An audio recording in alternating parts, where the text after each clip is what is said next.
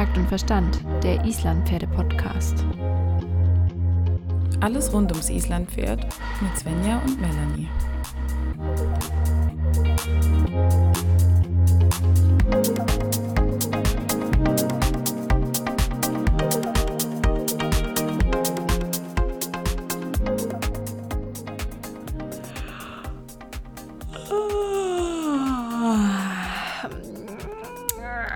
Guten. Oh, ist da noch jemand müde? Ich bin noch richtig in der Sonntagmorgenlaune. Ach. Ja. Echt? Ich bin schon fit. Es sind immer diese unsympathischen Menschen, die morgens aufstehen und schon komplett fit und ansprechbar sind. Das, Nein, das ist Okay. die senile Bettflucht. Weißt du, komm mal in mein Alter, dann wird dir das eh nicht gehen. Außerdem habe ich einen ziemlich nervigen Kater, der morgens immer schon sehr früh Hunger hat. Und ja, manchmal kann man dann einfach nicht mehr einschlafen. Deshalb bin ich jetzt fit. mein Respekt. Äh, ja, ich bin. Ja, das mit dem, mit dem Frühaufstehen ist für mich gerade so ein bisschen schwierig. Ich muss ganz ehrlich sagen, das war mal besser, als ich morgens misten musste. Das war irgendwie für mich ein schöner Start Tag. Da bin ich aufgestanden, bin rausgegangen in den Stall, habe erst die Pferde gefüttert und gemistet, bin dann selber frühstücken gegangen und dann konnte der Tag starten. Das war echt ganz gut. Aber Ja, da Ja. hattest du ja auch keine andere Wahl. das war aber okay. Das war voll okay. Ja, Also, für die ähm, Pferde macht ja. man doch alles gerne. Ja, das stimmt.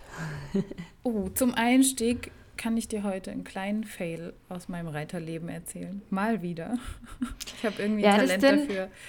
Wäre das denn für uns der Moment, in dem wir mal unsere wahnsinnig geheimen, unheimlich tollen und professionellen Einspieler benutzen könnten?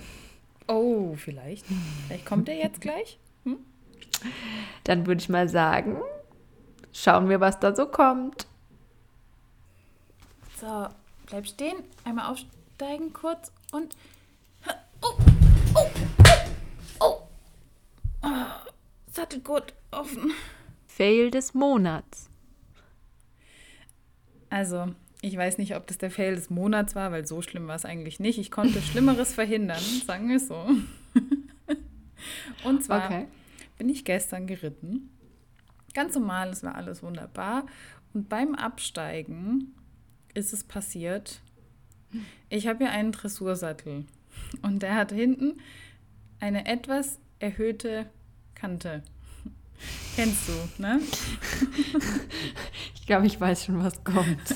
Ich habe zur Abwechslung, weil es nicht so kalt war, ähm, mal wieder eine Reitleggings angehabt. Und die hat so Grip an den Innenseiten. Und mit diesem Grip bin ich einfach mit zu wenig Schwung ähm, beim Absteigen am Sattel hängen geblieben. Weil der Grip ist ja dafür da, dass man nicht rutscht. Und das hat mich so gestoppt, dass ich einfach haarscharf nicht auf meinem Hintern gelandet bin beim Absteigen. Sonja hat das Ganze beobachtet und mich einfach hart ausgelacht. Das heißt, du konntest es noch galant verhindern und hast Ja, dann noch. ja, ja. äh, Also, wenn okay. ich es nicht verhindert hätte, wäre es tatsächlich ein richtig guter Fail des Monats gewesen, aber ich konnte es gerade noch verhindern. Mein Überlebensinstinkt hat eingeschlagen, eingegriffen. Ja, deshalb nur so als Tipp, passt mit den Grippreithosen ein bisschen auf. Die sind echt gefährlich. Also die sind, äh, ja, ist, äh, über die Grippreithosen kann man sich jetzt streiten, das stimmt, ja. Es zeigt der der Pferdesport ist halt eine Risikosportart, das darf man Ja. nicht vergessen. Reiten ist echt nicht ungefährlich, Leute. Ja, vor Wenn allem, wenn das Pferd absteigt- steht.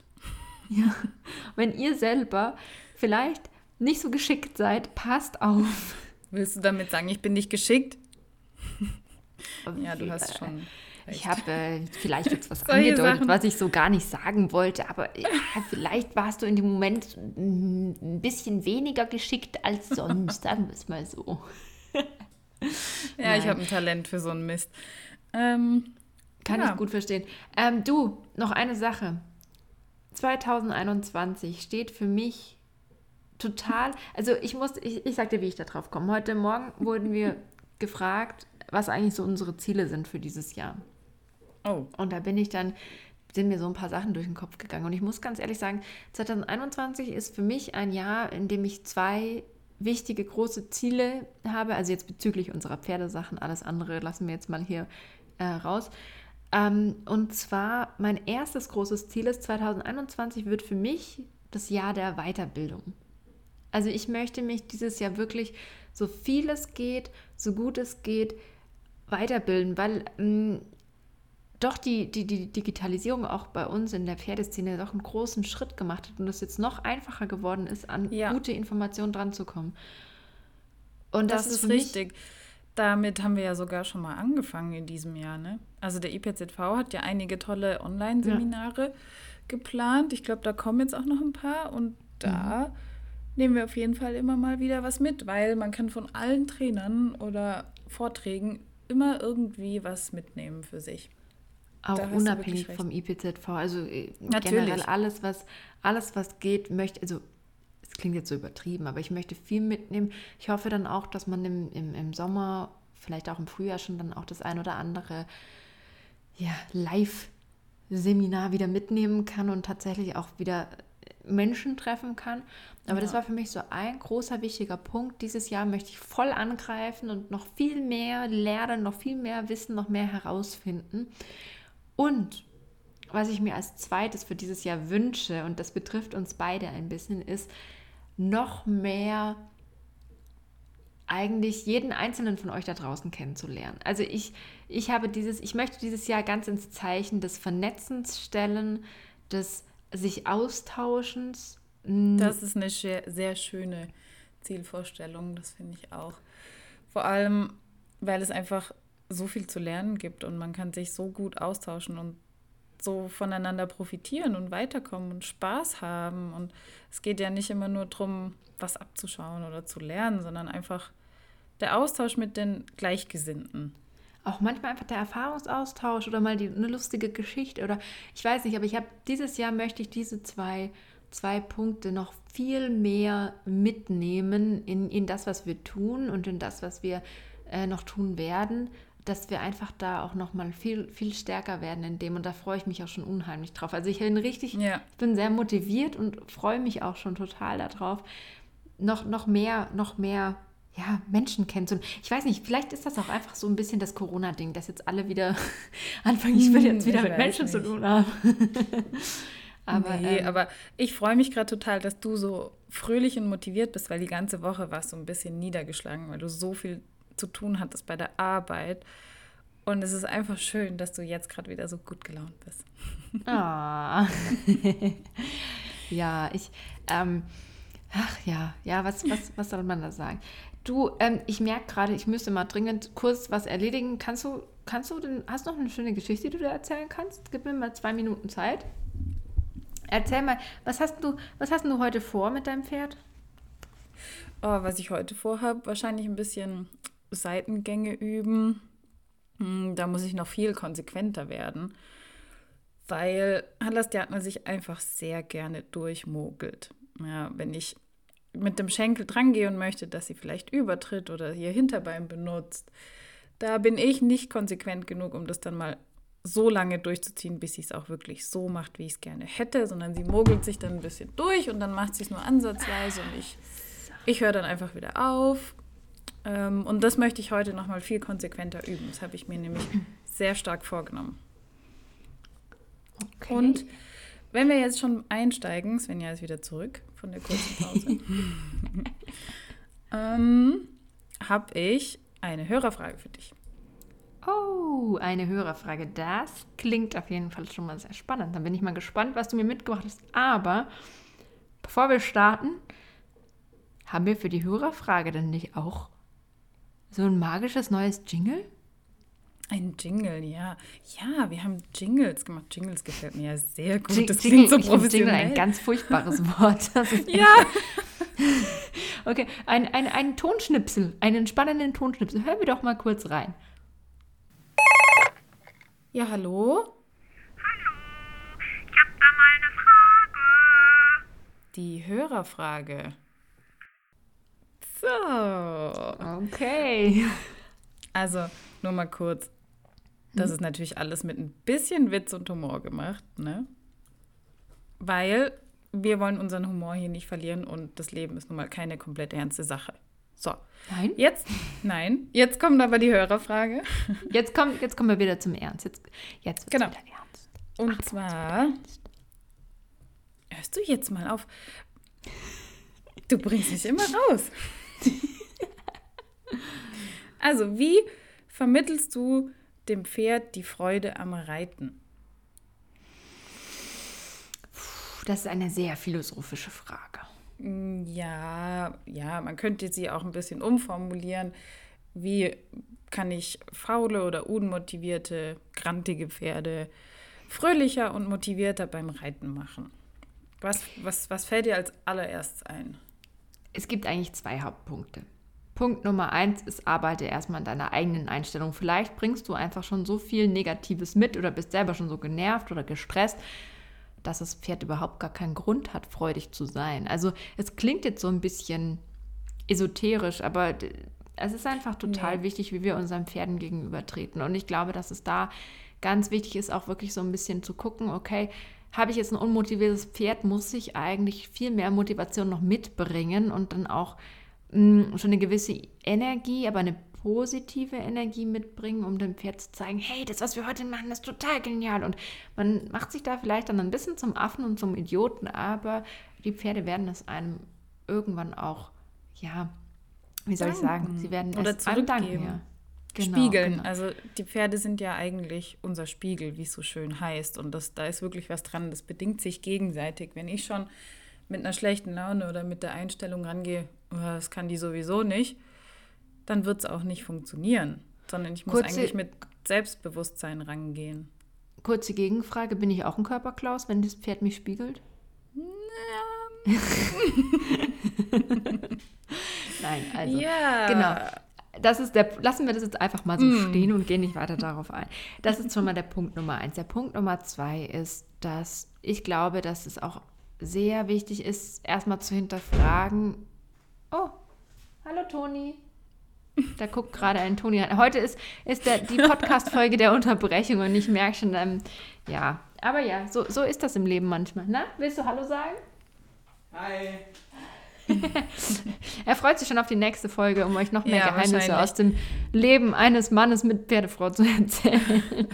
Nein.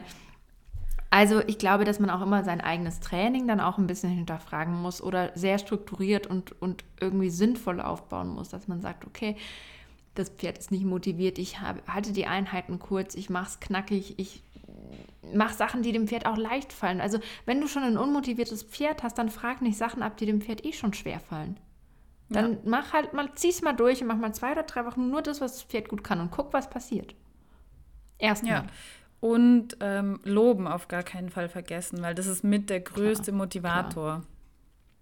Loben, Wirklich schauen, was Pferd- funktioniert, ja. Genau, ganz viel Rückmeldung geben. Und ja, das haben wir ja schon mal besprochen, wenn man sich eben im Wald zum Affen macht, weil man die ganze Zeit gut, gut, toll, ja. ja, aber man merkt einfach, wie die Pferde dadurch viel stolzer und freudiger werden, weil sie noch mehr Lob haben wollen und sie merken, dass sie uns gefallen. Und das ist ja eigentlich die Ja, absolut, Grundeinstellung der meisten Pferde, dass sie uns gefallen wollen. Kein Pferd findet Menschen so richtig kacke. Also gibt bestimmt ein paar, aber prinzipiell sind die schon eher positiv eingestimmt. Ja, also ich hatte es heute, dass das Hamir mir so den, den mentalen Mittelfinger gezeigt hat und so mich echt angeguckt hat. Also es gibt schon noch mal Tage, da sind die Pferde dann einfach auch nicht motiviert. Das muss ja dann auch nicht, darf man auch nicht überbewerten. Heute war es zum Beispiel so, gestern musste er extrem arbeiten und war wirklich fertig. Der war wirklich komplett müde. Und dann merkt man am nächsten Tag, dass die dann natürlich auch dass man die dann ein bisschen, man muss dann fair sein und dann, dann tüdelt man halt vielleicht mal nur ein bisschen oder, oder macht was, was ihnen leicht fällt und muss dann auch nachsichtig sein, weil mir ist wieder der Gedanke in den Kopf gegangen, wir müssen unsere Pferde einfach als Athleten ansehen und die auch so behandeln, dass sie die korrekte, gute Bewegung brauchen, aber halt auch die Regenerationsphasen und, und das so ein bisschen Ja. ganzheitlicher be betrachten. Und weiß nicht, wenn du dein Pferd als Sportler siehst und nicht nur als Knuddeltier, dann, dann hast du, glaube ich, auch eine ganz andere Einstellung dazu, so ein bisschen, dass du sagst, okay. Also Ja, ich überlege mir gerade, wie mein Pferd als Sportler aussehen würde, weil im Moment sieht sie halt einfach aus wie ein Knuddeltier. Su- Sumo, Sumo-Ring ist auch ein Sport, hey. Oh, stimmt. Stimmt, das ist mal eine ganz neue Perspektive auf das Thema. Nein, okay.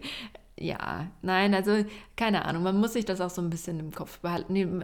Ein gesundes Pferd darf ja auch etwas athletisch sein und, und dann Ja. kann man das da so ein bisschen mit im Hinterkopf. Ich mein, weißt du, nur so als Idee, nur als Gedanke. Wenn man den Gedanken nicht, unter, nicht nachvollziehen kann oder nicht unterstützen kann, ist es auch komplett in Ordnung. Aber es ist eine Anregung vielleicht, dass man da ja nochmal eine andere Idee oder ein anderes Verständnis. Ja, genau. Aber wenn gar nichts mehr hilft, kann man immer noch den Stock mit der Karotte ähm, vor die Nase hängen und dann läuft es du mir, vielleicht auch. kannst du mir mal einen Gefallen tun und das einfach mal machen und filmen? Bitte? Das ist eine gute Idee. Also, nur mal so, wir könnten das dann als, da kannst du mal ein Trainingsvideo, Carrot Stick Trainingsvideo machen. Carrot Stick drin, ja. Mhm. Das ähm, ist ja so eine ganz bestimmte Trainingsweise mit dem Carrot Stick, ne?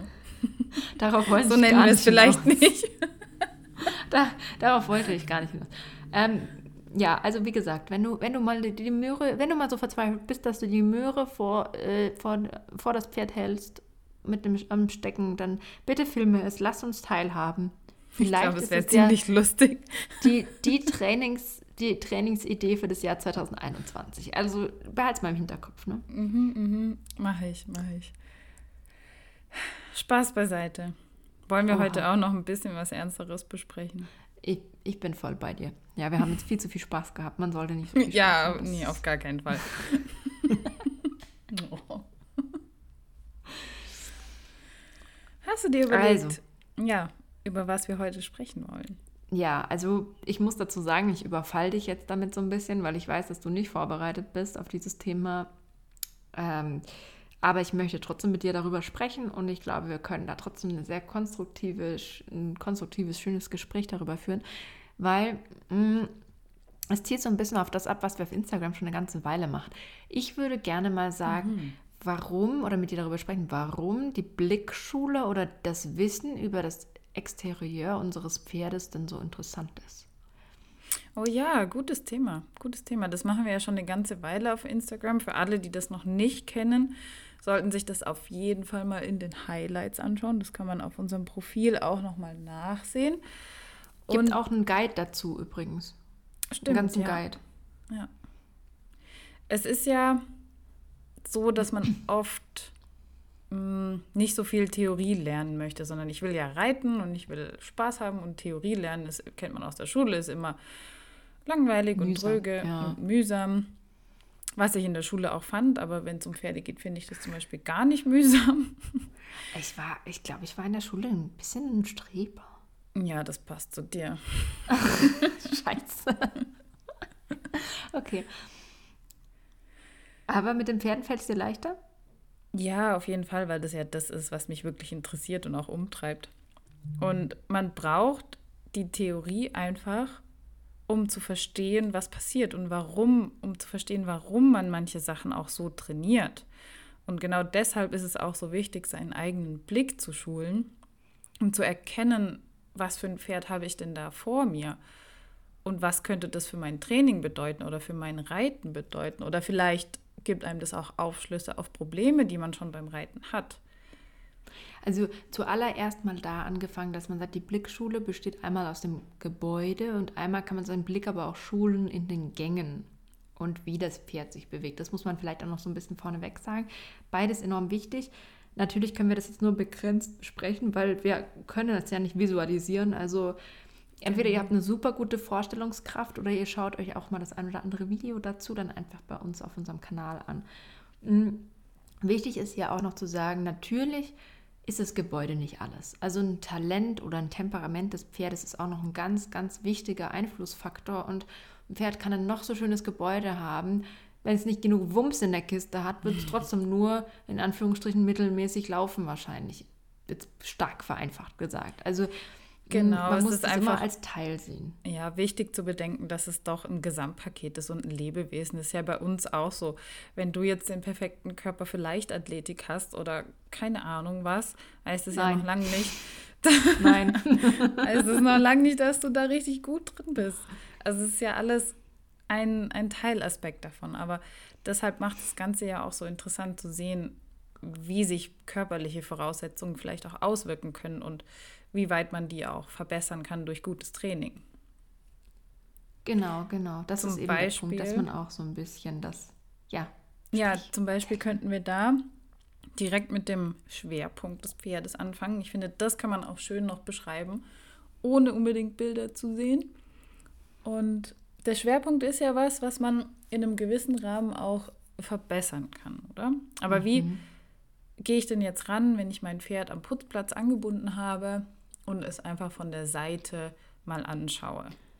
Also zuallererst ist es wichtig zu sagen, wenn man das Pferd sich einfach mal wirklich nur für sich selber anschauen möchte, lasst es frei wählen, wie es steht. Versucht nicht, es geschlossen oder perfekt hinzustellen, sondern erstmal soll es selber einfach quasi frei sich hinstellen. Und dann könnt ihr erstmal schauen, okay, wie steht es gerade? Dann ist es sehr oft, das beobachte ich vor allen Dingen bei den jungen Pferden oft, dass die rückständig stehen. Das heißt, die Vorhand, mh, also das Vorderbein ist nicht im Lot mit, mit dem Boden, nicht in Sprich, quasi nicht in senkrecht, beziehungsweise Genau. 90 Grad am Boden, also rechter Winkel, Sondern Bein das- und Boden. Das steht so nach hinten. Also das Pferd lehnt sich quasi so nach vorne auf, auf die Vorhand so ein bisschen. Und das ist für mich immer so der beste Indikator. Dann, wenn sie schon mal so im Stand so ein bisschen den Unterhals rausdrücken, weißt du, so ein bisschen schon da vorne hängen, du das Gefühl hast, der Widerrist. Also, ja, genau, ganz oft auch, die Pferde sind überbaut. Sie, sie sehen überbaut aus, sind aber tatsächlich gar nicht überbaut, sondern sie stehen einfach nur eher schlecht. Ja, so wie so, weiß nicht, wie so ein Fladen oder einfach so ohne, ohne Körperspannung. Genau. Und da hast du aber schon einen ganz, ganz schönen Punkt angesprochen. Wir können durch gutes Training den Schwerpunkt unseres Pferdes beeinflussen. Das finde ich ganz spannend. Aber zum Beispiel ein Rennpasser oder ein Rennpferd im Allgemeinen braucht einen weit nach vorne verlagerten Schwerpunkt für die Geschwindigkeit. Das muss man auch mal sehen. Ein Rennpasser wird mit Sicherheit niemals den Schwerpunkt von einem Spanier kriegen oder sowas. Also genau. Es ist Im immer Rahmen ein der bisschen, Möglichkeiten. bisschen abhängig von dem Zweck und dem, dem Job des Pferdes. Aber wie sieht denn, sagen wir mal, wir haben jetzt einen Viergänger, wie wäre denn der ideale Schwerpunkt und wie erkenne ich den Schwerpunkt meines Pferdes? Also gibt es da irgendwelche Linien, die ich mir ziehen kann, zum Beispiel, um das, um das besser zu erkennen? Ja, also ähm, du kannst zuallererst mal vom Widerrist zur Gruppe eine gerade Linie ziehen. Und dann siehst du schon, steht der Widerrist höher als die Gruppe oder steht die Gruppe vielleicht höher als der Widerrist. Das ist gerade, wenn die Pferde dann so sich auf die Vorhand lehnen und so rückständig stehen, dann sieht das oft halt so aus, als ob der, der Widerrist quasi tiefer ist und das Pferd überbaut ist, also hinten quasi die Gruppe höher steht als der Widerrist. Muss aber nicht der Fall sein, weil wie gesagt, der Schwerpunkt des Pferdes kann sich verändern. Ähm, dann ist natürlich klar diese Linie, du kannst ein Lot fällen und schauen, ob das Bein quasi gerade steht zum Boden hin, ist auch was, was du schauen kannst, wo du schon mal so ein bisschen abschätzen kannst, ob äh, dein Pferd quasi, ja, vielleicht den Schwerpunkt weiter nach vorne verlagert hat oder nicht. Und das gleiche kannst du auch hinten bei den Sitzbeinhöckern machen. Mm, Da kannst du auch wieder eine Gerade fällen und schauen, okay, steht die Hinterhand nach hinten raus, was wir bei einem, wie gesagt, bei einem Rennpasser vielleicht sogar gerne hätten. Ja. Was wir jetzt aber bei einem Viergänger zum Beispiel eher nicht wollen, sondern da sollte der, der Sitzbeinhöcker mit dem ja, Röhrbein eine Gerade bilden. Ich weiß nicht, ob man das so sagen kann. Bitte korrigiere mich, wenn ich es falsch Ja, sage. man ich sollte zumindest Kopf, aber Die gerade Linie hindurch fällen genau, können. genau, Ja. genau. Ja. Und da kann man, finde ich, mit, mit drei Linien schon ganz einfach ungefähr abschätzen, okay. Genau. Also ich stelle mir das oft so vor, was würde denn passieren, wenn ich jetzt das Pferd ähm, von hinten anschubsen würde und wenn es optisch direkt auf die Nase fällt, Auf die Schnauze. ja, dann ist der Schwerpunkt vorne. Und wenn man aber das Gefühl hat, das Pferd könnte sich dann noch besser ausbalancieren und, und würde nicht Schritt direkt so, umfallen ja. oder einfach nur, genau, einen Schritt nach vorne machen, dann ist der Schwerpunkt wahrscheinlich eher mittig. Aber ich glaube kaum, ich habe zumindest, glaube ich, kein Pferd gesehen, bei dem der Schwerpunkt auf der Hinterhand ist, wenn es natürlich steht. Ich weiß. Ja, das, das, wird dann, das wird dann philosophisch und schwierig. Ja, aber ja. Wir, wollen, wir wollen einfach das, Gef da, also das hat auch viel mit dem Gefühl des Pferdes zu tun. Das hast du bei Hame super gut beobachten können, dass er über die Zeit des Trainings jetzt immer mehr wählt, die Vorderbeine weniger stark zu belasten im normalen Stand. Also dass er wirklich die gerade erstellt und auch ein bisschen mehr sich ausgleicht auf vorne hinten. Das ist total spannend, weil als wir ihn gekauft haben und er bei uns Ja. stand, die ersten Fotos, da hing der immer so ganz extrem auf der Vorhand, hat er immer so mega den Unterhalt und hat sich so angeguckt wie so eine Kröte und dachte schon so, oh je. Ja, der wusste einfach nicht, mit seinem Körper umzugehen. genau, genau. Und also im täglichen Training, sagen wir mal, wir bleiben einfach mal bei dem Viergänger noch, hätten wir den Schwerpunkt natürlich gerne erstmal mittig. Ja. Und nicht auf der Vorhand, weil haben wir jetzt schon öfters besprochen, wenn das Pferd auf der Vorhand hängt, wird der Takt schlecht, der Rücken wird meistens nicht benutzt und so weiter und so fort. Das heißt, was kann ich denn tun, um meinen vorhandlastigen Viergänger ein bisschen mehr in die Mitte zu kriegen vom Schwerpunkt her? Wie würdest du da erstmal rangehen? Korrekt trainieren. Genau. Nein. Also tatsächlich, es kommt, es kommt so auf den Ausbildungsstand des Pferdes drauf an. Und es gibt so viele Faktoren, die man jetzt beachten muss. Aber tatsächlich kannst du sagen, okay, ich fange von der Hand äh, an der Hand an und bringe dem Pferd erstmal bei. Rückwärts, vorwärts, diese Balance zum Beispiel, ein paar Schritte vorwärts, paar Schritte rückwärts, seitwärts, je nachdem. Ich, es ist natürlich schwierig, wenn man das Pferd nicht kennt, so ein bisschen ins Blaue rausgeraten. Ne? Ja, aber man kann Ähm. das ja zum Beispiel super testen mit dem Schwerpunkt verlagern, wie du jetzt gesagt hast. Wenn du in, im Boden arbeiten, ein Pferd hast, das vor dir steht und du das schon relativ fein steuern kannst mit dem Körper, dann kannst du es dazu anregen, mh, den Schwerpunkt etwas mehr nach hinten auf die Hinterhand zu verlagern. Dabei richtet es sich auf und dann kannst du es wieder nach vorne entlassen. Und da, finde ich, sieht man das einfach schon sehr schön, die Unterschiede. Und wenn du ein gut ausgebildetes Pferd hast, kannst du das auch beim Reiten spüren. Also wenn du es ein bisschen ja. Annimmst, ein bisschen mehr Haltung verlangst, ein bisschen nachgeben, Hinterhand nachtreiben. Und dann merkst du oft schon bei gut ausgebildeten Pferden, ähm, wie der Schwerpunkt höher kommt. Also es fühlt sich nicht mehr so an, als würde man in den Boden reiten. Genau, das hast du jetzt schön gesagt. Also mh, Praxistipp für alle einfach, oder nicht einfach, aber ein Praxistipp, den man bei jedem Pferd in jedem Ausbildungsstand eigentlich umsetzen kann, Übergänge reiten. Ja, Also ich finde, unabhängig davon, wie viel das Pferd jetzt oder wie weit das Pferd ausgebildet ist, Übergänge reiten kann man relativ bald. Das ist auch was, mh, wo man einfach schnell, schnell dem Pferd helfen kann, so ein bisschen sich in der Vorhand anzuheben, mal ein bisschen Gespür für seine Körperteile zu kriegen, wo höre ich auf, wo fange ich an. Ist, finde ich, immer eine ganz schöne Sache. Aber klar, im Endeffekt eine gute, fundierte Dressurausbildung gibt dir ja im Endeffekt das. richtig. Das ist ja auch Sinn und Zweck der Sache, mehr oder weniger. Genau.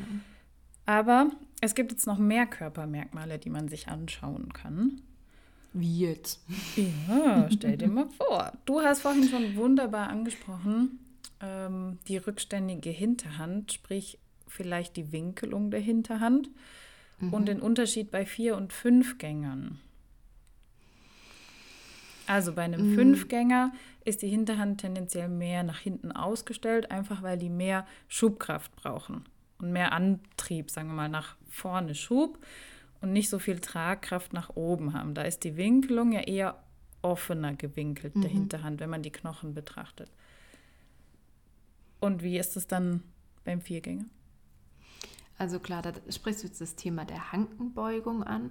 Dieses Thema hat jeder wahrscheinlich schon mal gehört und darüber könnte man jetzt auch wieder sehr, sehr viel mh, sprechen. Es geht im Endeffekt, die Tragkraft kommt mit der Winkelung der Gelenke der Hinterhand, um es mal jetzt so ganz kurz zusammenzufassen. Und ein ähm, Pferd mit einer offen gewinkel oder offener gewinkelten Hinterhand kann eben immer mehr diese Schubkraft einsetzen. Das heißt, das, was wir für den Pass und den Tölt brauchen, das ist eine Energie, die eben sehr viel auf Geschwindigkeit geht, aber die Tragkraft, dass quasi die Hinterhand mehr nach oben unter den Schwerpunkt, das ist jetzt ein bisschen ungeschickt erklärt, aber dass du quasi hast, dass die mh, Kräfte mehr nach oben arbeiten und nicht so viel ins Vorwärts herein. Das hast du halt mit einer mh, stärker gewinkelten Hinterhand hast du, fällt dem Pferd einfach leichter. Genau. so. Also dem typischen Viergänger, dem ideal gebauten Viergänger, der hat eine recht harmonisch gewinkelte Hinterhand und der kann sie natürlich auch im Training viel besser belasten und nutzen und anwinkeln. Genau. Man erkennt das zum Beispiel im Trab sehr schön, wie aktiv die Hinterhand ist, indem man mal beobachtet, wie stark die Gelenke in der Hinterhand gebeugt werden. Also man kann das natürlich testen, indem man Trabstangen hinlegt im Freilaufen, das Pferd mal da drüber schickt und dann ähm, schaut man, wie das Pferd läuft ohne Trabstangen und wie es über die Trabstangen läuft. Da sieht man dann ja meistens einen großen Unterschied, weil die Pferde über die Stangen die Beine natürlich mehr heben müssen und auch die Hinterhand mehr winkeln müssen. Finde ich einfach Hier noch ein eine gute Hilfe, um das Sehen zu sehr, lernen. sehr gut, ja. sehr, sehr gut. Also finde ich einen ganz, ganz wichtigen Punkt, was ich dazu noch ergänzen wollte. Die Aktivität der Hinterhand, gerade auch im Schritt und auch im Trab, ist nicht daran zu bemessen, wie viel das Pferd übertritt. Gerade bei Richtig. unseren Gangpferden im Schritt, wenn die richtig passig vor sich hin watscheln, treten die Bombe über. Da müsst ihr mal drauf achten. Wenn die so im- Stjatner tritt im, im flotten Schritt, wenn ich Ja. mit ihr spazieren gehe, die tritt vier Hufbreiten äh, oder Huf, Hufabdrücke unter, über den Abdruck vom Vorderhuf. Also ich kenne das auch, man hat früher, ich habe das glaube ich auch so rudimentär gelernt, dass es hieß, die Hinterhand ist aktiv, wenn das Pferd ähm, möglichst weit über den Abdruck des Vorderhufs drüber tritt mit der Hinterhand. Aber das siehst du jetzt bei Halastiana auch zum Beispiel. Die hat so viel Schub, dass sie da wirklich vier Huflängen, Hufabdrücke drüber tritt und das Bein aber überhaupt nicht beugt. Genau, genau. Und das ist auch dann der, der nächste Punkt, auf den ich hinaus will. Nur weil jetzt ein Pferd eine offene, gewinkelte Hinterhand hat und dann mehr Schubkraft hat und sich schwer darin tut, Tragkraft zu entwickeln, bedeutet das nicht, dass wir dieses Pferd weniger in der Dressur fördern sollten. Also auch ein Fünfgänger Ja. oder ein Rennpasser braucht ein Minimum an Grundausbildung. Das ist ganz, ganz wichtig. Und da dürfen wir Ja. uns nicht entschuldigen und sagen, oh, der kann halt nur schieben, der kann halt nicht tragen, deswegen reite ich den keine Dressur und gehe nur Rennpass. Also Richtig. Die Ja. können das schon auch Tragkraft entwickeln. Es kann aber sein, es wird natürlich länger dauern. Es ist teilweise mühsamer als mit einem Pferd, dem es wirklich leicht fällt von sich aus. Das ist klar. Aber man sollte Aber- trotzdem daran arbeiten, wenn man sein Pferd ja auch ein Leben lang gesund erhalten möchte. das ist der Punkt, wenn die Gelenke mobil bleiben, das ist gar nicht so unwichtig. Also da muss man auch immer dran denken, dass man eben auch das Pferd sinnvoll gymnastiziert und beweglich hält in dem Sinne. Außer Ja. Hamir, der ist ein bisschen überbeweglich. Da arbeiten wir gerade daran, ihn weniger beweglich zu machen. Was wir dann durch die Muskulatur wieder hinkriegen. Also das sieht man da dann ganz schön. Wenn die Muskulatur stabiler wird, können auch die Schlangenpferde ein bisschen stabiler laufen. Ja, das stimmt. Und jetzt möchte ich noch einen, ein Gebäudemerkmal ansprechen, das damit eigentlich Hand in Hand geht. Und zwar, ist Hamir ein Rechteck oder ein Quadrat? Also ich glaube, er ist eher mehr ein rechteckiges Pferd. Das kann man ganz schön nur zu, zum, zum Bildlichen vorstellen. Also man kann eine Linie ziehen, die ähm, Widerristgruppe als gerade quasi ähm, berührt, genau, als Waagrechte. Dann kann man eine äh, Senkrechte ziehen, die am Buggelenk vorne verläuft. Dann hinten am ähm, Sitzbeinhöcker. Und der Boden ist da die andere Waagrechte. Und dann kann man sich daraus einen Kasten malen mit diesen Anhaltspunkten und kann gucken, okay, ja, wie kann man es auch noch nennen? Langer Rücken, glaube ich, kann man auch dazu Ja, sagen. ja. Genau. Pferde mit langem Und- Rücken haben, sind natürlich tendenziell eher quadratisch, außer das Pferd hat extrem lange Beine, was, glaube ich, ein bisschen komisch Du meinst wäre. rechteckig, Vorsicht, jetzt verwechselst du gerade. Nein, Pferde mit einem langen Rücken sind eher rechteckig. Genau. Habe ich quadratisch gesagt? ja. Ähm, Der Punkt recht. hier ist halt, der Punkt hier ist auch, ich meine, inwiefern ist es für uns relevant? Hm, Wir könnten jetzt auch sagen, eigentlich ist es doch total pieps egal, solange alle vier Beine auf dem Boden ankommen und lang genug sind. Ne? Hm. ähm, und das gesamte Gebäude des Pferdes als Gesamtes muss natürlich auch immer mit betrachtet werden. Man kann es nicht nur einen Teil sich rausnehmen und nur weil dein Pferd jetzt eine offen gewinkelte Hinterhand hat, hat es mega Pass oder so. Das geht natürlich nicht. Was aber gerade wichtig ist mit dem rechteckigen und dem quadratischen Pferd, du musst dir vorstellen, der Rücken ist ein schwingendes Ding und umso länger dieses schwingende Ding ist, umso leichter geht das. Also Pferde, die einen langen Rücken haben, haben die Tendenz dazu, dass sie sich etwas besser biegen können und insgesamt besser ins Schwingen kommen als Pferde mit einem sehr kurzen, sehr geraden Rücken. Die Ja. ha- tun sich da viel, viel schwerer. Und das finde ich einen ganz wichtigen Punkt, den man auch in der Praxis dann super umsetzen kann, wenn ich schon weiß, oh, mein Pferd hat eher einen geraden, festen, kurzen Rücken, wie zum Beispiel jetzt Hamö, der ja auch eine mhm. mega kleine Sattellage hat, in sich schon eine relativ hohe Grundspannung hat. Das ist ein Pferd, dem muss ich ganz anders arbeiten als deine zum Beispiel, die ja tendenziell doch eher etwas mehr Sattel, also Auflagefläche hat. Ja, sie ist jetzt auch nicht, äh, nicht rechteckig, aber sie ist eigentlich recht harmonisch vom Gebäude her. Fällt es schon leichter, sagen wir so, als jetzt Hamür, der tendenziell eher fester ist und dadurch fällt es dem Pferd eben schwerer, auch ihre die offene Seite mehr zu dehnen, weil bei der Biegung muss ja die eine, die äußere Seite mehr gedehnt werden und die innere mehr angespannt werden. Und durch diese Festigkeit fällt ihm das natürlich schwerer. Der Nachteil an rechteckigen Pferden kann aber sein, wenn die so lang sind, dass man da richtig viel arbeiten muss, um Muskulatur auch aufzubauen und die stabil zu halten was den quadratischen eher leichter fällt, weil die ja eher schon so kompakter sind. Genau, und damit auch einhergehend die Hinterhand unter den Schwerpunkt zu bringen, ist natürlich bei einem quadratischen Pferd mit einem kurzen Rücken viel leichter, weil das Pferd im Verhältnis weniger Energie aufbringen muss als bei einem Pferd, das quasi einen längeren Weg hat, weil es auch einen längeren Rücken hat und dadurch quasi ja der, der, Schwerpunkt einfach etwas schwerer zu erreichen ist für die Hinterhand. Und das ist, ja. glaube ich, auch das, was du meinst mit diesem, man muss da doch ein bisschen mehr reinarbeiten, dass man ähm, ja das hinbekommt. Ist auf jeden Fall sehr, sehr spannend und finde ich irgendwie ergibt auch Sinn, wenn man drüber nachdenkt. Ja. Ja, das stimmt. Ich finde es einfach wichtig, dass man zumindest die Grundlagen ein bisschen beurteilen kann, auch bei seinen eigenen Pferden, weil einem das so viel Aufschluss gibt einfach.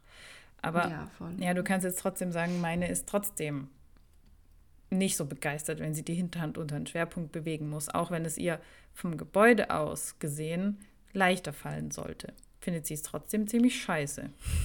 Wie gesagt, das ist eben der wichtige Punkt. Genau. Das Gebäude ist nicht alles, aber du kannst ein bisschen sehen, wo vielleicht die, die Schwierigkeiten liegen, gerade zum Beispiel bei einem Pferd, das einen tiefen Halsansatz hat dieses Pferd wird immer, immer Schwierigkeiten haben, sich anzuheben, weil es viel mehr Kraft aufbringen muss als ein Pferd, das eh schon einen hoch angesetzten Hals hat, weil das, dem fällt das viel leichter. Die Ganaschenfreiheit ist auch so ein schönes Beispiel. Ja. Wenn die Ganaschen, wenn die Ganaschenfreiheit nicht so, also wenn die Ganaschen relativ eng sind, wird das Pferd immer Probleme haben, quasi die Beizäumung herzustellen, weil es da viel mehr äh, ja, weil da gar nicht so viel Platz ist, als dass das Pferd genau, dem Genick auch genau. nachgeben kann. Genau, und wenn du ein Pferd hast, was schon so Tendenz Schwanenhals oder ja, einen, einen günstig angesetzten Hals hat und viel Ganaschenfreiheit, der, das ist für den einfach, das macht er einfach, das merkt er gar nicht. Also ja. das sind auch nochmal so Punkte, das muss man auch wirklich, ja, ich finde das so ein bisschen schade, dass wir das mh, hm, eigentlich nie so selbstverständlich mitnehmen, dass wir sagen, hey, mhm. hier haben wir jetzt ein Pferd, der hat einen schwierigen Schwerpunkt, da müssen wir vielleicht uns ein bisschen mehr Zeit lassen oder so, sondern das wird ja eigentlich ja, manchmal auch so ein bisschen vernachlässigt. Und das finde ich eigentlich wirklich schade, weil ja. das Gebäude unseres Pferdes kann sehr viel darüber aussagen. Gerade bei den Isis. Ich weiß jetzt nicht, wie es jetzt bei den Warmblütern ist. Da habe ich das Gefühl, da gibt es schon eine sehr selektive Zucht hin zu einem sehr idealen Reitpferdegebäude. Das es den Pferden relativ leicht macht, quasi die, die, die Dinge umzusetzen. Ich weiß nicht, ich sehe bei den Warmblütern leider nicht so viele Unterschiede, außer jetzt, ob die vielleicht eine kurze Vorhand haben oder sowas. Das sieht man mhm. natürlich schon, aber ähm, da möchte ich mich nicht so aus dem Fenster lehnen, aber ich glaube, du hast eher recht, dass es da schon drauf geht, das Ideal also, zu züchten, was man ja bei den Isländern aber auch macht. Nur gibt es da halt vielleicht zwei Ideale. Also weißt es du, sowas. Es gibt halt auch so viele Faktoren. Ich meine, Talent und Gangverteilung spielen halt auch eine ganz wichtige Rolle und ja ja, ich, ich, ich finde es immer schwierig, aber ich habe schon manchmal das Gefühl, dass unsere Easys vom Gebäude her manchmal nicht so einfach sind. Was zum Beispiel auch immer ein spannendes Thema ist, ist diese vorfallende Rückenlinie. Mhm. Das höre ich zurzeit ganz oft. Ja, mein Pferd hat halt eine vorfallende Rückenlinie. Echt? Ja, aber als Ausrede für irgendwas, dass es nicht laufen kann? Oder ich weiß es nicht, ich finde, das ist ein bisschen schwierig. Eine richtig vorfallende Rückenlinie hast du ja nur, wenn das Pferd überbaut ist. Du kannst eher so einen weichen Rücken haben, der halt mehr Schwung hat oder einen Rücken, der gerade ist und weniger Schwung hat. Aber im Prinzip trainierst du ja so, dass das Pferd den Rücken anhebt und damit auch anfängt, sich selber zu tragen. Oder was meinst Das du ist genau jetzt damit? halt, das ist halt so ein bisschen jetzt meine Frage, weil können wir nicht durch ein korrektes Training die Rückenlinie auch positiv beeinflussen? Und ist eine vorfallende Rückenlinie jetzt tatsächlich ein Resultat der Zucht und ein Gebäude? Ja, Mangel ist vielleicht ein bisschen krass gesagt, aber ein, ein, ja, ein Merkmal oder ist es was, was wir durch gutes Training wieder wettmachen können? Das ist jetzt, ich stelle die Frage mal so in den Raum, ich habe dafür keine Antwort.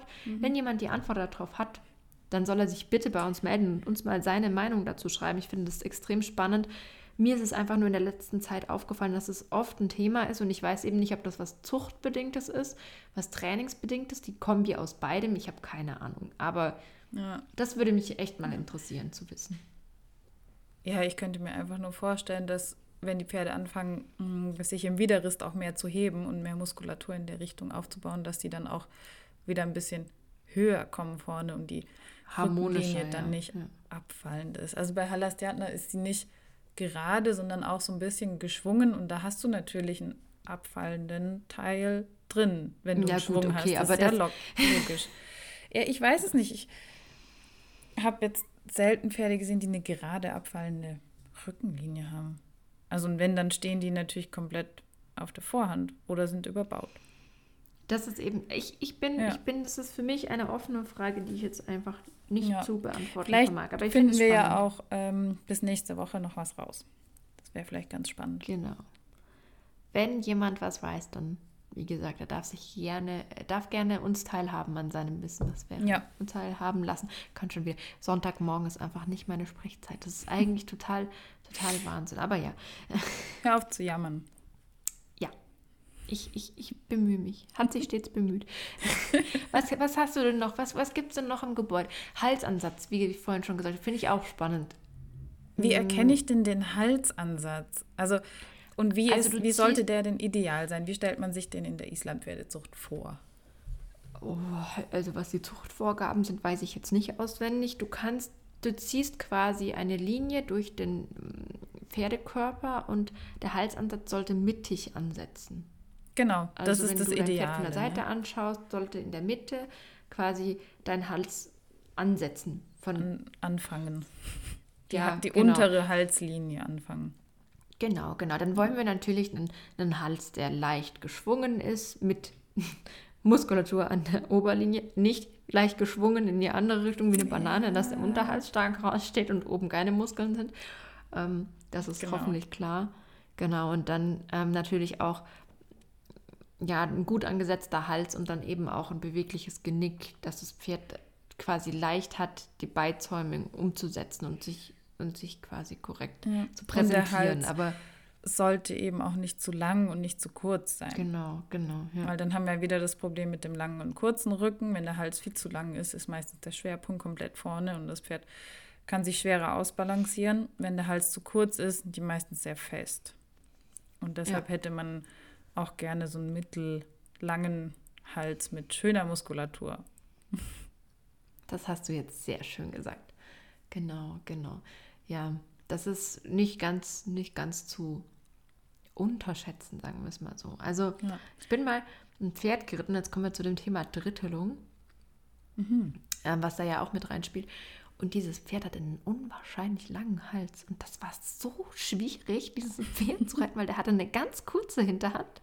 Mini-Pups, kurze Hinterhand. Krass, ja. eine, ja, ja, ich weiß nicht, wenn wir von kurz und lang sprechen, dann eine lange Mittelhand und eine lange Vorhand. Und das war super krass, weil du hattest das Gefühl, das Pferd fällt dauerhaft einfach nur seinem Gleichgewicht hinterher und dachte so, oh, weil der Motor hinten war so klein, der Antrieb, der hatte gar nicht die Kraft und die Balance, um das irgendwie auszugleichen. Und das Pferd, also war nur ein kurzes Vergnügen. Aber ähm, ich weiß jetzt gar nicht, wie, wie es jetzt ist. Aber das war echt krass, weil er war eigentlich ein cooles Pferd. Aber irgendwie war es abstrus. Also es war ein ganz komisches Reitgefühl. Das ist so Mega viel Schwung auch. Also ein Trab, der hatte ich sonst wohin geworfen. Ne? Wie auf so einem Schiff, Ja. das du aber nicht steuern kannst, dass dir in den Genau. Wellen hin und her. Koordi unkoordiniertes Ja, Schiff. Ja. Und eigentlich hätte man ja gerne das ideale Reitgefühl, dass man mehr Pferd vor sich hat als hinter sich. Und ich glaube, das ist, Das ist bei so einem Pferd super schwierig auch hinzutrainieren. Das ist richtig viel Arbeit.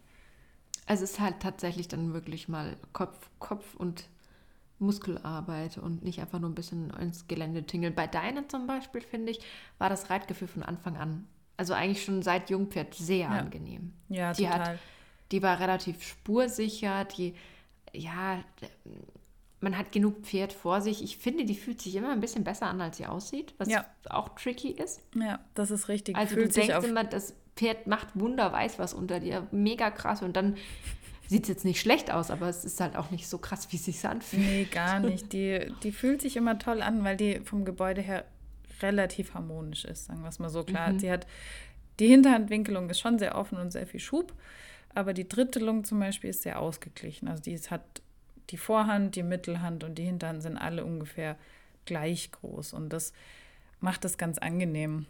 Und zudem ist sie noch ein bisschen breiter gebaut. Also sie hat eine relativ breite Brust und steht dadurch natürlich auch stabiler. Und da kommen wir schon zum nächsten Merkmal. Schaut euer Pferd einfach mal von vorne an und achtet auf die Brust. Wir haben da zwei wunderbare Beispiele, nämlich Hamür, der, das Schlangenpferd, der, Der ungefähr keine Brust hat. genau, der total schmal ist, und Halasjana, die eher so ein Panzer ist. Kriegst du, kriegst du bei, äh, an der Brust vorne eine Hand gut platziert, wenn du die da hinlegst? An der Hand so? Zwischen den Beinen. zwischen die Vorderbeine, ja? Ja, klar. Ja, eben, ich fast nicht. Echt, ist es so schmal? Ich kann mich gar nicht. Ja, doch, der ist schon schmal. Es ist ein Händchen. Wobei, ich habe jetzt auch was ganz, ganz Spannendes gelernt. Wenn man sich die Brustmuskulatur von vorne anguckt und da, wo quasi die Beine anfangen, wenn man sich das anguckt, ob das eher nach unten hängt, wie die Schwerkraft es zieht, oder ob es nach oben gebogen ist, die Muskulatur aufgebaut ist. Daran kannst du auch ein bisschen sehen. Ist wie gesagt immer nur ein Faktor, wie trainiert oder wie gut trainiert das Pferd ist, weil gerade wenn die diesen Bogen nach oben wie so eine Brücke haben, die Brustmuskulatur, wenn sie denn Brustmuskulatur haben, natürlich auch wichtig, ähm, dass das ein sehr positives Zeichen ist, dass auch der, die Muskelschlinge, ich, ich möchte jetzt, da muss ich mich jetzt vorsichtig bewegen auf dem, auf dem Gebiet, Oh ich will je. jetzt nichts Falsches sagen, dass die halt sehr gut trainiert ist und der Brustkorb gut aufgehängt ist und da ähm, stabil quasi. Weil Pferde nämlich kein Schlüsselbein haben, ne? Spielt da Genau, auch mit eine Rolle. Also bei Halastiatna ist es, es hängt jedenfalls nicht nach unten, aber ob so eine richtige Brücke ist es, glaube ich, auch noch nicht, weil die muss auch noch lernen, sich mehr aufzurichten und selber zu tragen. Und bei Hamir? Bei Hamir hat sich ja sehr viel getan im letzten Jahr. Und Das er sieht Das Problem ist, also ich habe ich hab geschaut, aber es ist einfach zu haarig. Es hat so viel Fell. Warten wir auf den Sommer. Dann, Ja, es- dann es- besprechen wir das im Sommer nochmal. Also es ist einfach das Isländer-Problem, es sind zu viele Haare da. Das ist ja auch, warum ich die Rippen nicht fühlen, nicht richtig gut fühlen Ach, kann das bei meinem Pferd, weil da zu viele. Haare sind. Das ist nicht das Fett. Ey, die werden auch auf magische Weise wieder 40 Kilo verlieren, wenn die einfach mal ihr Fell abgeworfen haben, weil dann sind sie gleich wieder ganz schlank aus. Ja, hoffentlich. Es ist, es ist, ich mag das Winterplüschifell im Winter wirklich gerne und ich finde auch, dass die Ponys dann wirklich toll aussehen, aber ich freue mich schon sehr, sehr, sehr auf das Sommerfell. Also gerade auch, ich weiß nicht, beim Gurten, ich muss immer so vorsichtig sein, dass ich ja keine Haare einklemme, es nervt mich. Dann, keine Ahnung, diese Schwitzerei, wenn man dann ein bisschen was macht und das Pferd auf einmal wieder klatschnass ist, obwohl man eigentlich jetzt gar nicht so viel getan hat, weil es halt wieder mal zu warm ist und, und, und. Oder das sich in die Scheiße reinlegen und dann klebt die ganze Kacke am Fell und dann musst du es putzen und es ist so eklig. Ich lasse mich jetzt nicht weiter drüber aus. Es sind auch ein paar andere Faktoren, die damit reinspielen. Aber wie gesagt, im, im Sommer es ist schon schön. Ich hatte übrigens vorgestern ähm, das Perfekte. Ich hatte ein Kind bei uns am Stall. Ähm, die sind Miteinsteller und waren eigentlich schon fertig und die hat auf ihre Mama gewartet und hatte nichts zu tun. Und dann hat sie mein Pferd geputzt. Mein Pferd war komplett eingeschlammt und es war super. Oh, das ist cool. Weil als ihre Mama gekommen ist und sie abgeholt hat, war mein Pferd sauber. Klasse. Such dir einfach irgendein Kind. genau das gleiche verhindert erst. Also Ich muss jetzt mal ein bisschen lästern und ich werde mir damit bestimmt ein paar, werde mich ein bisschen unbeliebt machen. Aber es ist so, dass ich das Gefühl habe, dass bei uns zu Corona-Zeiten die Leute mit ihren Kindern vermehrt bei uns auf den Hof kommen und einfach mal gucken. Ich weiß nicht, ob sie nicht wissen, was sie mit ihren Kindern machen sollen. Ich kann es ein Stück weit auch verstehen, aber es ist echt ein bisschen anstrengend. Und gerade wenn du konzentriert in Ruhe was arbeiten willst, dein Pferd vielleicht nicht den besten Tag hat und eh guckig ist und dann stehen überall noch irgendwelche fremden Leute rum, die können Okay. nichts dafür, das will ich damit nicht sagen, aber Das es ist einfach ist ein bisschen anderes. anstrengend. Aber euer Hof ist jetzt? ja auch ein bisschen öffentlicher. Weißt? Bei uns war das wirklich eine Einstellerin. Ja, klar, klar. Zu euch muss man aktiv hinfahren, uns kann man halt fußläufig erreichen, das macht auf jeden Fall einen Unterschied. Ich habe auch gerne halt auch Pferde so- geguckt als Kind. Muss ich mal Ja, aber dann dazu war das sagen. so, dass die mir beim Putzen zugeguckt haben und da standen drei Leute vor mir und haben mich angegafft und das war mir so unangenehm und ich, Ja, ich kann okay. dir gar nicht genau sagen, warum, weil es ist nicht, dass ich die Faszination nicht teilen möchte, aber es war so eine komische Situation. Nein, ich man mein, fühlt sich total beobachtet mit jedem Griff, den man tut und das finde ich irgendwie auch nicht Und sehr wir sind angenehm. ja- nicht so höflich. wir sind ja auch alle angehalten, keine Ahnung, uns jetzt nicht am Stall irgendwie zu treffen und miteinander abzuhängen und so Ja. weiter und versuchen uns da ja auch wirklich sehr, sehr korrekt zu verhalten. Und ja, wie gesagt, das ist jetzt ein bisschen Mimimi und ich mache mich damit bestimmt nicht beliebt, aber mich hat das im Moment, in dem Moment total gestört.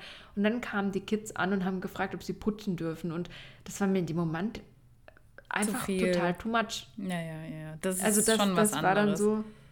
Fremde Wie gesagt, Leute. Mhm. es war dazu ein Hippeltag, wo ich sage, hm, keine Ahnung, ich traue es meinem Pferd schon noch mal zu, dass er mal vielleicht eine nicht geschickte Bewegung macht, wobei der niemals einem Kind ein Haar krümmen würde. Weißt du, Mhm. der ist da schon echt top, aber es war einfach so, der Moment es hat nicht für mich gestimmt und das, das war für mich echt total, ich war dann, ich bin so richtig zwiegespalten aus der Situation raus und dachte, bin Ja. ich jetzt so antisozial, dass ich den Leuten nicht mal gönnen kann, einen Pony zu streicheln. Oder auf der anderen Seite hat es mich so genervt, die haben ja nicht mal gefragt, ob sie gucken dürfen. Die standen einfach da und haben mich angegafft, wie ich mein Pferd putze. Das war so Das- komisch. Finde ich schwierig, wenn fremde Leute irgendwo hingehen, das so als selbstverständlich sehen, dass sie da jetzt hinlaufen und anderen Leuten beim im Prinzip Sport machen oder sonst irgendwas zugucken können. Ich gehe jetzt auch Und nicht. es ist immer noch Privatgelände. Ja, richtig. eigentlich. Ich gehe ja auch nicht ins Fitnessstudio und gucke irgendwelchen Leuten beim, beim Workout zu. Das wäre schon ein bisschen Wäre aber vielleicht mal eine Idee, wenn die Fitnessstudios wieder aufhaben, könnte Ja. man ja auch mal da gucken gehen. Ja, klar. Ich verstehe das schon, dass man gerne Pferde anschaut und so, aber ich mag das zum Beispiel auch nicht, wenn fremde Leute mein Pferd die ganze Zeit antatschen oder dann auch noch irgendwas füttern oder so. Und da habe ich teilweise auch schon Leute angesprochen, die bei uns ähm, von außen angefangen haben, weißt du, so die Finger durch die Zäune oder auf den Zaun zu klettern, damit das Kind besser was sehen kann. Und das geht halt einfach gar nicht. Punkt. Okay, wir müssen diese Negativität wieder entlassen. Ja. Dieses, dieses, dieser schlechte Gedanke muss jetzt wieder gehen. Ja. Wir Schieb haben, weg. wir haben Schieb ihn weg. Ich schiebe ihn jetzt weg, weil ich könnte mich da jetzt echt ein bisschen reinsteigern Nee. und das möchte ich nicht. Nein. Und ähm, ja, es ist einfach nur, ich finde es kein Problem, ich finde es einfach nur schön, wenn die Leute kommunikativ sind und fragen, hey, ist es in Ordnung, wenn wir ein bisschen Genau. zugucken, weil meine Kids, die lieben Pferde so und im Moment bietet bla bla bla, weißt du, da, da kann man ja auch einfach miteinander Einfach sprechen. Und Sprechen. Das hilft in so vielen Situationen. Achtung, Geheimtipp, es hilft eigentlich in allen Situationen des Lebens, wenn man Ja. miteinander spricht. Svenja hat heute ganz schön viele Praxisgeheimtipps rausgehauen, oder? Ich sollte es lieber wieder lassen, ja. Nee, nee, ich mag deine Tipps. Nein. Vielleicht kriegst du eine eigene Kategorie. Svenjas Haushaltstipps oder so, keine Ahnung. es wird schon wieder Wenn ihr albern. Brombeermarmelade einkochen wollt. Nein, soweit sind wir noch nicht. Also, wenn ihr tatsächlich von uns einen, einen Koch-Podcast haben wollt, dann sagt uns Bescheid, dann werden wir das auch noch auf die Beine stellen. Wir können auf jeden Fall mit guten Rezepten dienen. Die Ja, Haushaltstipps. okay. Nein, also, so. Ich fand, es war jetzt auf jeden Fall wieder mal wirklich schön mit dir zu sprechen. Und ich fand, es war ein sehr, sehr spannendes Thema. Ja, ich glaube, da können wir noch Vielleicht ein bisschen mehr machen in den nächsten Folgen. Fällt Vielleicht sollten wir einfach ein. nur für uns mitnehmen, dass wir mal überlegen, wenn wir unser Pferd so anschauen, wo denn der Schwerpunkt liegen könnte. Weil das könnte uns schon viel helfen. Gerade Pferde, die so auf die Hand drücken oder die gerne schnell werden, das sind oft Oh ja. Pferde, die einfach stark vorhandlastig sind und denen wir enorm helfen können, wenn wir einfach da vielleicht das Training überdenken, ein bisschen mehr auch daran arbeiten, diese Pferde geschmeidig zu machen, ein bisschen mehr auf die Hinterhand zu bekommen, ein bisschen mehr, vielleicht Übergänge reiten, wer weiß. Ähm, da können wir, glaube ich, schon viel tun. Genau, weil meistens machen die das nicht absichtlich. Und wenn man Nein, anfängt, nie, nie. das Bewusstsein dafür zu entwickeln, dann kann man auch viel besser damit umgehen und man ärgert sich nicht und denkt sich zum Beispiel, oh, jetzt rennt das Pferd schon wieder die ganze Zeit nur weg, ist doch kack hier, bringt doch nichts, sondern man entwickelt einfach ein anderes Bewusstsein und Gefühl dafür und kann dann damit ganz anders im Training umgehen, finde ich.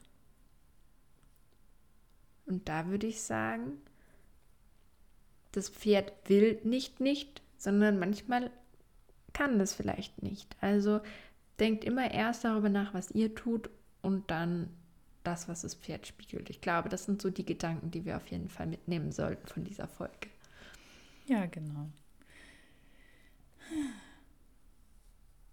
Dann entlassen wir uns jetzt, oder? Ich glaube, es wird Zeit für einen ordentlichen großen. Ist dir aufgefallen, dass ich keinen Kaffee getrunken habe? Ja. bisher? Das ist eine Premiere. Für alle Hörer, es muss euch aufgefallen sein, es gab keine komischen Schmatzgeräusche mehr. Ähm, ja, ich habe den Kaffee mal weggelassen. Ich habe es gemerkt. Nächstes Mal gibt es wahrscheinlich wieder einen Kaffee. Oh nein, dann gibt es keine Tipps mehr, aber wir wollen doch die Tipps hören. Ich wünsche dir auf jeden Fall einen tollen Start in den Sonntag. Schade, dass das Wochenende schon wieder vorbei ist. Und dann hören wir uns ja schon wieder in der nächsten Woche. Und ich weiß, dass die nächste Woche eine sehr spannende Woche wird. Die nächste Ich freue mich total. Aber wir dürfen leider noch nichts verraten. Aber ich glaube, es wird, wird eine sehr, sehr, sehr, sehr geniale Sache. Und ich freue mich da unheimlich drauf. Und ihr könnt euch auch freuen. Es gibt auf jeden Fall richtig viel Input. Yes. Und vielleicht haben wir ja jemanden eingeladen. Wir wissen es noch nicht. Mal gucken, was passiert. Okay, als allerletztes folgt noch unser Appell, wenn euch der, das hier alles gefällt, was wir hier so vor uns hinlabern, dann folgt uns doch, abonniert unseren Podcast oder lasst auch noch eine natürlich positive Bewertung da. Wir freuen uns auch immer über Anregungen, Themenvorschläge, Kritik, Fragen. Am besten Ganz schreibt wichtig, ihr wenn ihr Fragen habt. Das, ist, das musst du noch ganz arg betonen. Wir freuen uns über jede Frage, die ihr uns schreibt. Wohin muss man, wo- wohin muss man das, wenn man, wenn man meckern möchte, wo schreibt man das nochmal hin? Man schreibt es am besten an ähm, mail at taktundverstand.de. Aber wenn man meckern möchte, ich möchte eigentlich keine Mecker-Mails. Ich, ich nehme die Mecker-Mails an. Okay, gut. Dann schreibt, schreibt an mail at taktundverstand.de oder folgt uns auf Instagram und schreibt uns dort eure Mecker-Nachricht. Und, und auf Instagram findet ihr uns unter takt und äh, takt.und Punkt Verstand. Vielleicht gar nicht nur einfach. Ich glaube, die meisten kennen es mittlerweile. Ich glaube auch. dann, okay, dann mach es gut. Bis zum nächsten zum Mal. Frühstück. Tschüssi.